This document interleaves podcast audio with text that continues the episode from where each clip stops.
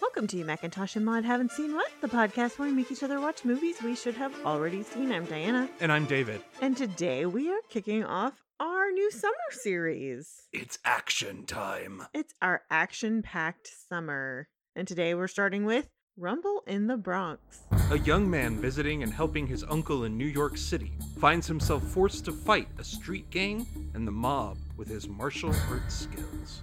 The Jackie Chan movie. It is the breakout Jackie Chan movie. yeah, we we could do a Jackie Chan series easy, and we probably will. He's got built in franchises. He does. And we that was one of the things that when we were looking at doing this series, gone through a lot of titles here.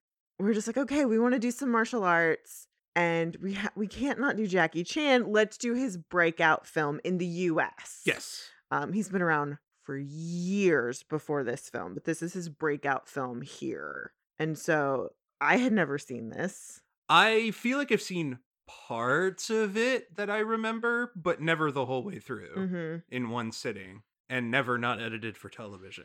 Man, this is a bonkers movie. It is a bonkers movie, but I, I've just I've always loved Jackie Chan. So this was just we had to talk about him. This movie has that die another day quality of about halfway through, it jumps the shark You're like, so hard like what are we doing here? What's happening? that it almost starts to work more. But you know what else this film really reminded me of? of Batman. the 89 version. Yes. The very stereotypical people and then the the costuming and the set pieces just felt very like what are you doing? Well, I felt like I was in one of those comic book movies. to me, that movie, though, at least has a cohesive structure. Sure. This one doesn't. And thinking about it now, it's because this movie is trying to figure out whether it wants to be the typical Jackie Chan action comedy Mhm. or it wants to be something darker. Hmm. And it's jumping back and forth between those things at random intervals without any warning. Well, and I think it's trying to decide if it wants to be a Hong Kong film or an American film. Well, there are production reasons why I think that I, happens. I, I, th- I think that's the production is it we're struggling with which audience are we trying to appease yeah, it's it's a super uneven movie, but the caveat is the fighting is fucking so amazing. good it is so good and i mean i love jackie chan i just i love jackie chan The dialogue is dumb. The characters are completely one dimensional, Mhm. but you don't care because the fighting is so badass when they get to it. Yeah. And the like five fight scenes they do are nuts. They're pretty good You know, it is it is a sight to behold of a movie if it just had something through the whole thing for us to latch onto. Mhm. And I know that movies from Hong Kong earlier because I've seen some of them yeah have that hmm his police story movies have a full story and have a full through line. And so for whatever reason, this one just kind of is all over the place. Yeah. All right. The budget for this film was seven and a half million dollars. that's not a lot for an action film For 1995, that is nothing anymore. No, especially considering like what they did in this movie. That's that's not a lot of money. There's no special effects, no. none Well, whatsoever. like there's the tearing the building down. That's and throwing a car off of a parking garage. And I don't know that those are special effects. But like that those cost a lot of money to do. Yeah. Yeah. and everything else is done with using things that exist in the environment they're in Mhm, and then figuring out how to make a stunt happen on top of them. mhm. And that's pretty much Jackie Chan's entire career. What do we have and how do I make it look badass doing Yeah. it? Opening weekend, it took in 10 million dollars in the Sweet. US. Total gross in the US was 32,500,000 dollars. Nice. And that says it's the total gross period, but I don't believe that because we don't actually have the Hong Kong figures for this movie. Okay. But what we do know was that this was the most profitable film in China and Hong Kong that year. And the biggest thing is it broke the record by appearing in 2,000 US cinemas. Oh wow, okay. This got a full wide release in the US. Okay. That, that's what it means by breakout. People knew about Jackie Chan. Mm-hmm. But this is the first time where we're like, Jackie Chan is doing a film in America and he's trying to cross over. Well, and everyone saw this film. Everybody. Like anybody who is into action films saw this movie. If you were ever in taekwondo or karate of any kind, you Oh, yeah. probably saw this movie. Oh, I know. I know my brother and my dad went to go see this movie. 95? Yeah. 95. Oh, this was peak Taekwondo years for my brother and my dad. And I will say this this movie is a hard R Mm for a lot of reasons. hmm. Mm hmm. His other movies are almost family friendly in some ways. He tends to play more in the PG 13 almost exclusively because of the violence.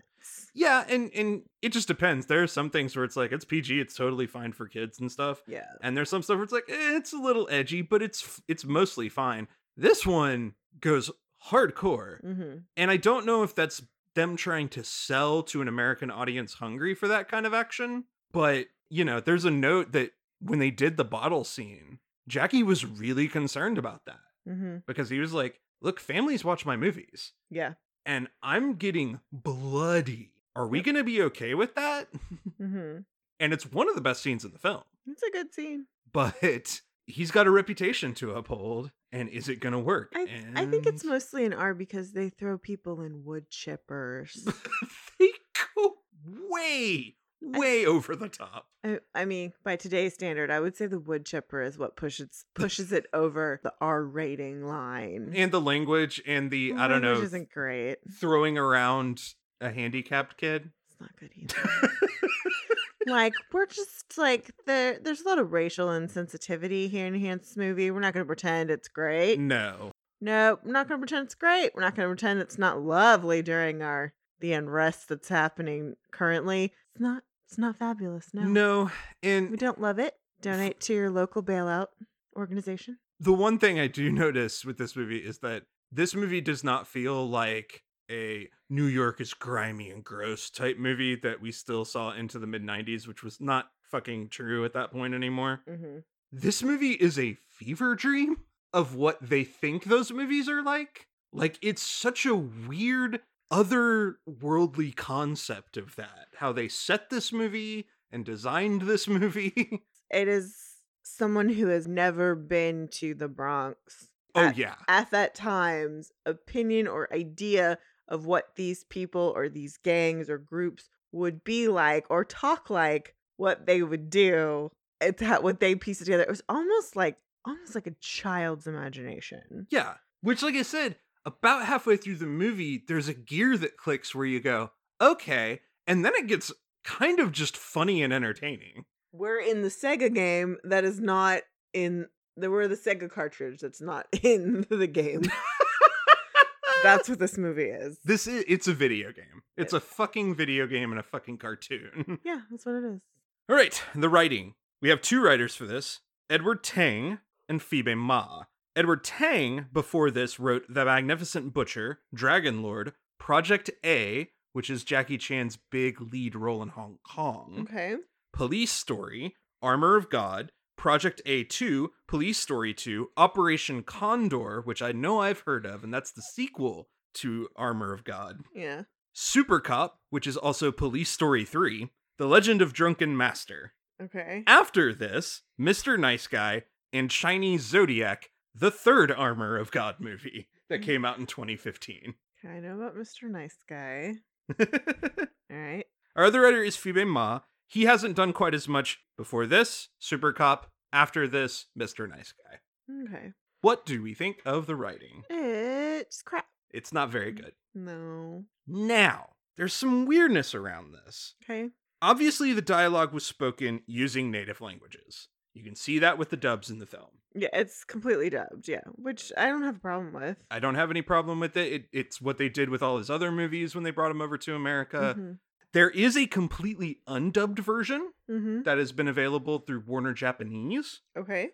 And you can hear in that version Jackie speaking in Cantonese while the actors playing Nancy and Danny speak English Oh, okay. because that's their native language. But the biggest thing is that it was always intended to be dubbed for international and Hong Kong markets. It was just they were going to overdub everything for this one side and everything for the other. Mhm. New Line Cinema then changed some of the English dubs Mhm. for the film and tweaked the original dialogue. Of course they did. Not to mention that this version that we watched, the US version, is about 15 minutes shorter than the Hong Kong version. Okay.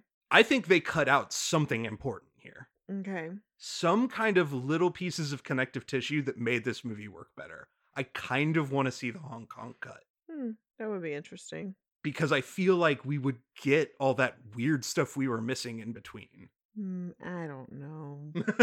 I don't know that I'm missing so much because it's just that the dialogue's so crappy. Because I get the story. This like I understand the story. Like I don't feel like anything's missing from that. I just think the story's not very good. yeah.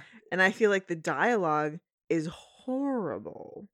like that's where I I am most annoyed because the story is meh, but if it had better dialogue, I would be like, okay, well like this movie isn't the best movie ever, but the action's so amazing, I don't care. But it's not even that. hmm It's no it's no good. And it's just not it's not great. The other thing that is weird is that the American dub removes any reference to the fact that Kung's character, Jackie's character in the film, is supposed to be a cop from Hong Kong. Which to me, the one thing that that does is it gives me some type of explanation why he's able to go do all this dangerous shit with the police. It would ex- it explains why he's so investigative and why why he's so fit and why of course he's training, which I don't always need that. I don't typically care. Like when we talked about Red Dawn, like I liked that, you know, Chris Hemsworth character, he's a former Marine. That instantly told you why he had all this training knowledge. That's it. That's great. That's that was needed for story reasons. Here, it would be helpful to know he's a cop to explain why all of a sudden he's smart enough to follow these leads. Yes. Like that, yeah. why I- he's so comfortable just putting on a wire and going in to infiltrate this gang. So, writing, bad. Bad. So bad. Yeah. any context would have been nice for this film. But yeah, context. Any. context of who he was at home would have been great. Just to know any of these people rather than just throwing us into it. Because for all I know, he's a clown. yeah, Because, you know, he's doing acrobatics and he's stalking the grocery store. Like, I don't know what he does. and they don't say anything. So yeah, it's it's really hard to know. Um, directing, we have Stanley Tong. Before this, he did The Stone Age Warriors, Swordsman 2, then Super Cop and Super Cop 2. After this, First Strike, Mr. Magoo with Ooh. Leslie Nielsen, Okay. China Strike Force, The Myth, Lanterns, Kung Fu Yoga, and this year, a Jackie Chan film called Vanguard. Okay. What do we think of the directing? It's competent I mean, talk about swinging for the fences. and no money. No. No money. So crappy script, no money. They made this shit work. Yeah, you have to practically figure out how you're going to do all this stuff with just the actors and the amount of cameras you have. Mm-hmm. Yep. Because there ain't no special effects. Mm-hmm. and film. And the amount of film. This is this is one of the things that we always forget to talk about in terms of budget is nowadays we're on digital. Yeah. It's just a new cartridge. Who gives a shit? You just need a new flash drive. I know it's more complicated than that, but it's essentially the same thing. Back in the old days, it was fucking film. happening. Yes. that was that ate up a huge chunk of your budget. This is it. Like you only have so many feet and when you're out, you're out. So, director, you you accomplished your goal. he is incredibly good at knowing exactly where he needs to put the camera. Yep. There's a level of polish that's not quite there. Yeah, and I think that comes from money and the script's just not there to help you and you can't like yeah. It's just I don't any directing problems I'm really I'm not going to I'm not going to put on the director. It's No. really the script is the problem here. There was difficulty filming a New York story in Vancouver, which is where they were. Big shock. the production team had to put up fake graffiti each day and then clean it all off in the evening Aw. when they were first starting off. And simultaneously, they were having to figure out how to get the shots set up so they wouldn't catch the mountains in the background. Hmm. And eventually, Jackie and the production crew all looked at that and went, Who cares? The action is what they're here for. That's what everybody cares about. Nobody fucking cares if we can see the Empire State Building or something like that. Mhm. Like, True. fucking forget it. So, at some point, they just gave up on that. Mhm. And that's why you do see mountains in the background, which when that happened, I burst out laughing. Yeah. And it's not because like it's bad, it's just because you see it and you're like, I know you're not in fucking New But here's York. the thing I didn't notice because I didn't care. that's hey, that works. But there you go. I I noticed it, but you know, if you if you are j- so invested in the action of it, yeah, Mhm. and people were, Yeah. I think people were just so stunned by seeing what he was capable of doing that they were like, I don't know what's happening anymore. Yep. How does a human being do that? And move that fast Uh huh. and not die. Also, Stanley Tong serves as a stunt driver in this film Okay. and dubbed Jackie Chan in the scenes that require driving. So pretty sure when that Lamborghini's going through, that's probably our director. That's cool. There's more badassness coming from Stanley Tong later. Our cast, and we start with the guy, The guy Jackie Chan as Kung. who we've never talked about before. No, No. he has not popped up yet. He has been around literally forever. Mm-hmm. His first film role was actually in 1962. Mm-hmm. He becomes a mainstay in Hong Kong cinema starting in 1970. Yep. Before this, he is in Enter the Dragon. Which we will be covering in this series. Yes, he's uncredited, but he's there. Yes, he is. Drunken Master, The Cannonball Run, The Cannonball Run 2, The Protector, Police Story, Armor of God, Project A2, Police Story 2, The Prisoner, Operation Condor, Super Cop, Crime Story, Super Cop 2, and The Legend of Drunken Master, the year before this movie comes out.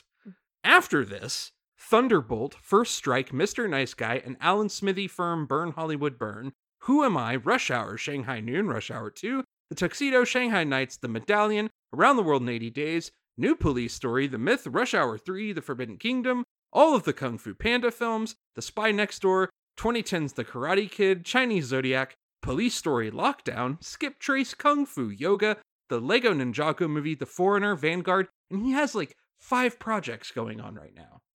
And also, I think it's really important that everybody knows that his stunt crew did all of the motion capture for the Lego Ninjago movie. Just think it's really important. His stunt crew is the best. And say, oh, we did talk about his stunt crew a little bit on Tomorrow Never Dies because Michelle Yao was a member. And hey, if we ever want to cross up, those two are in a couple movies together. Yep. What do we think of Jackie Chan in this film? He's pretty good. He's doing his best with the crappy script. I mean, let, let's be clear. I've s- I've certainly seen better performances from him, but I just watched him and I was just like, he's Buster Keaton. He is. Physically, he is on point. Sure. There are no complaints with his fighting style, with anything. It's almost as though you can see that they filmed in sequence hmm because he progressively feels more comfortable as the movie goes along. I don't know if maybe it's his dub that feels off at the beginning of the movie Mm. or just something doesn't feel right, but somewhere, especially by the time we get to that warehouse fight, when he shuts them all down, Yeah. there's a confidence that he suddenly gets that just hasn't been there the rest of the film. And I'm not exactly sure Well, where that- that switch Well, flipped. that's the writing too. Yeah, Also, he takes off his jacket. He's sleeveless. I know. That helps. The guns are showing. well, the guns are showing at like the first scene of the movie. Yeah, Got a but tank top on, lifting I'm- groceries. I know, but now they're like out with a purpose. He's using them for defense. No, it's just I I know I have seen parts of his movies that came from Hong Kong hmm and he always had that confidence in acting and action like that's what made him so amazing is yes he could do all these crazy stunts but also he was incredibly charismatic hmm and later on he's got that hmm but here it feels real mixed up It's very uneven, but I, again, I, I I blame the script for that more than anything else because I know what he's capable of. yeah I've seen. I've seen like these aren't even the craziest stunts he's been he's done. no they're They- not They really aren't. And this isn't even the funny shit that he can do. I mean, he really is Buster Keaton. He is. He's our Buster Keaton. And I adore him. And he's just hilarious. and then we have arpons because literally nobody else in this movie like did anything else Mm-hmm. they're either somewhat prominent Hong Kong actors or stunt people from Vancouver. Oh, okay. That's who the rest of this cast is. So We have Anita Mui playing Elaine, the shopkeeper lady. hmm She appeared in The Legend of Drunken Master the year before this. We have Francoise Yip playing Nancy. This is her debut film role. She also shows up in Romeo Must Die and Blade Trinity. Bill Tung playing Uncle Bill. This guy has the most fascinating acting career. He played two characters throughout his Mhm. entire career in cinema either Uncle slash Inspector Bill, Jackie's bumbling police chief, which he is in all the police story movies, or Uncle Bill, the bumbling family man that wins the lottery. Possibly the inspiration for this character. Okay. And he's always named Bill. He's just Uncle Bill in every movie. hmm I don't. I love it. He just must know somebody and they cast him, and then that was it for Yep. the rest of his life. We have Mark Akerstream as Tony. He's mostly a stuntman and worked on The Sweet Hereafter, Deep Rising, and the television show Crow Stairway to Heaven, where he died filming that television series. He also served as a stunt driver and producing the Automoto action in this film. hmm Garvin Cross as Angelo. He is also a stuntman and coordinated stunts most recently for 2020's Sonic the Hedgehog. Okay. He has also doubled for both Jeremy Renner and Daniel Craig in a film, which I, I saw Daniel Craig when I looked at him. I was like, eh, you could you could double. Morgan Lamb playing Danny. This is his only ever film role, really. He's in one other really straight to VHS movie somewhere in Mhm. there. Emil Chow as the ice cream salesman in the ice cream truck. This is a deliberate Hong Kong cameo because Emil Chow is a famous singer songwriter from Taiwan who is super popular throughout a large part of Southeast Asia and especially in China and Hong Kong. Oh, neat. And then Glenn Chin playing Man. He's in there somewhere. The coolest thing about him is he is a dialogue coach for this film Oh, cool. and worked with a lot of Hong Kong actors to work with English language, and also has some cameo appearances in 51st Dates and Natural Born Killers. And that is it. Like, I'm Wow. digging for these. Trivia. Okay. There are so many broken legs and ankles in the filming of this movie. yeah, that sounds about right. We see some of them in the credits. We do. Jackie broke his ankle jumping onto the hovercraft. okay. Despite that injury, he made it later that night to the Vancouver premiere of The Legend of Drunken Master. Cool. Stanley Tong, the director, sprained his ankle on set and filmed the rest of the movie on crutches. Okay. Francoise Yip broke her leg riding the motorcycle across the parked cars. She insisted on returning to the set after having her leg plastered. Okay. And two stunt women also broke their legs during the later motorcycle chase. Okay. So many, So many. so many broken limbs. Sounds about right. Now for the badassness of Stanley Tong. The script had the leap from the parking lot to fire escape written into it. Yep. That was always a part of this movie. Mm-hmm. Tong, as is his custom, attempted the stunt before asking the actors to do Respect. it. I was like, this man, this man understands. hmm He tried using a cable harness, but he actually figured out doing that that it was going to be safer not having a safety harness. hmm And the landing point was not visible from the roof where they were at. hmm So they had to mark it with tape from where you had to jump and hope that you landed. Yep. Jackie did it on his first attempt Of course he did. with four cameras watching. Of course. And that is totally him jumping across buildings. Yeah. No safety wires. I believe it. That's nuts. I totally believe that. But mad respect for the director who goes, Yeah, I'll fucking do it to prove we can. Okay, man. You know what's funny is that now with other movies, especially a lot of stunt men are becoming directors. And now one of the hallmarks of some of those films is that the directors are taking the camera in their hands and running and just telling their actor, follow me. And the actors are like, ah, fuck. Yep. I can't say no when the director is the one doing it.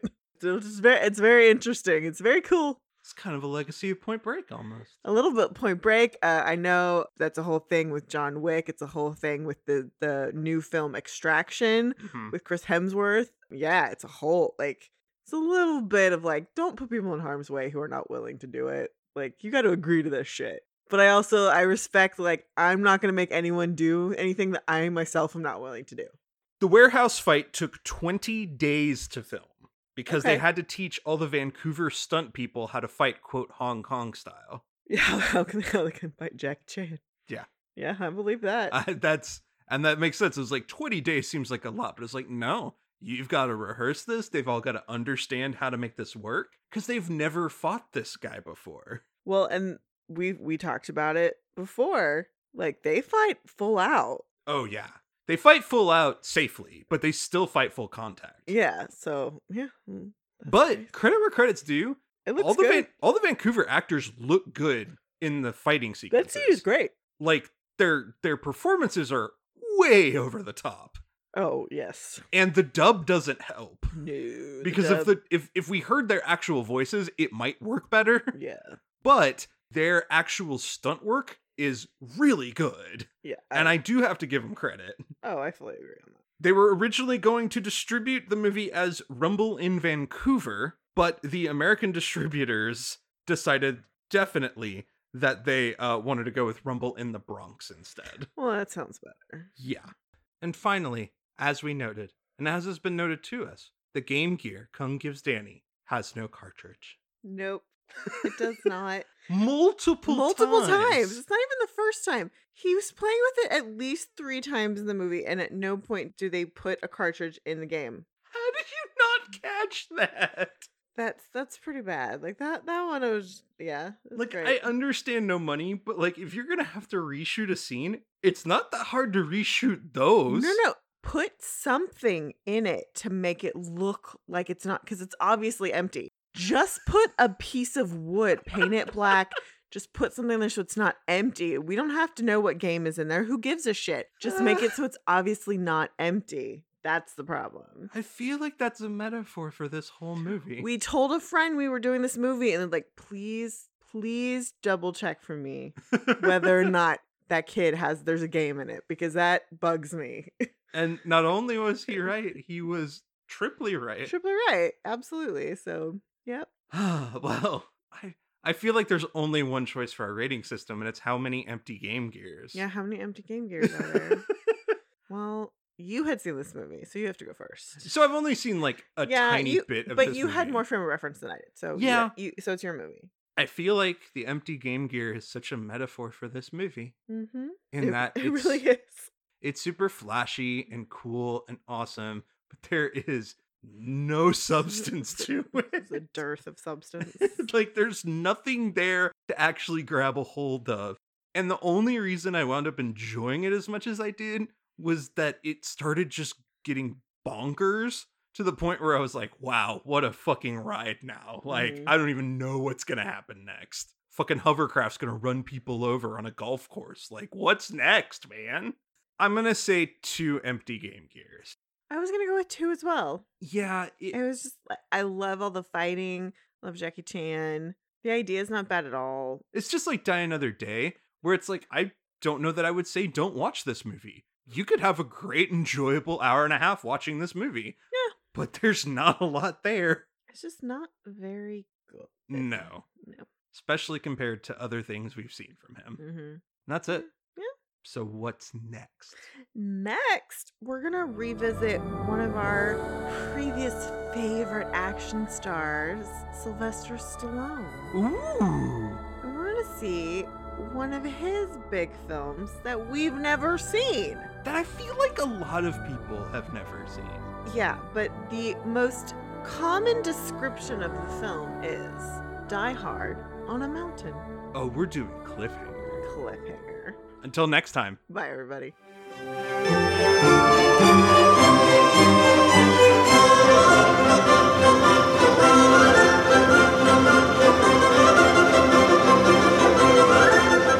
Thanks for listening. Be sure to review and rate us on iTunes, Stitcher, or wherever you listen to your podcast. For questions, comments, and recommendations, you can email us at macintoshandmod at gmail.com or find us on Twitter, Instagram, and Facebook.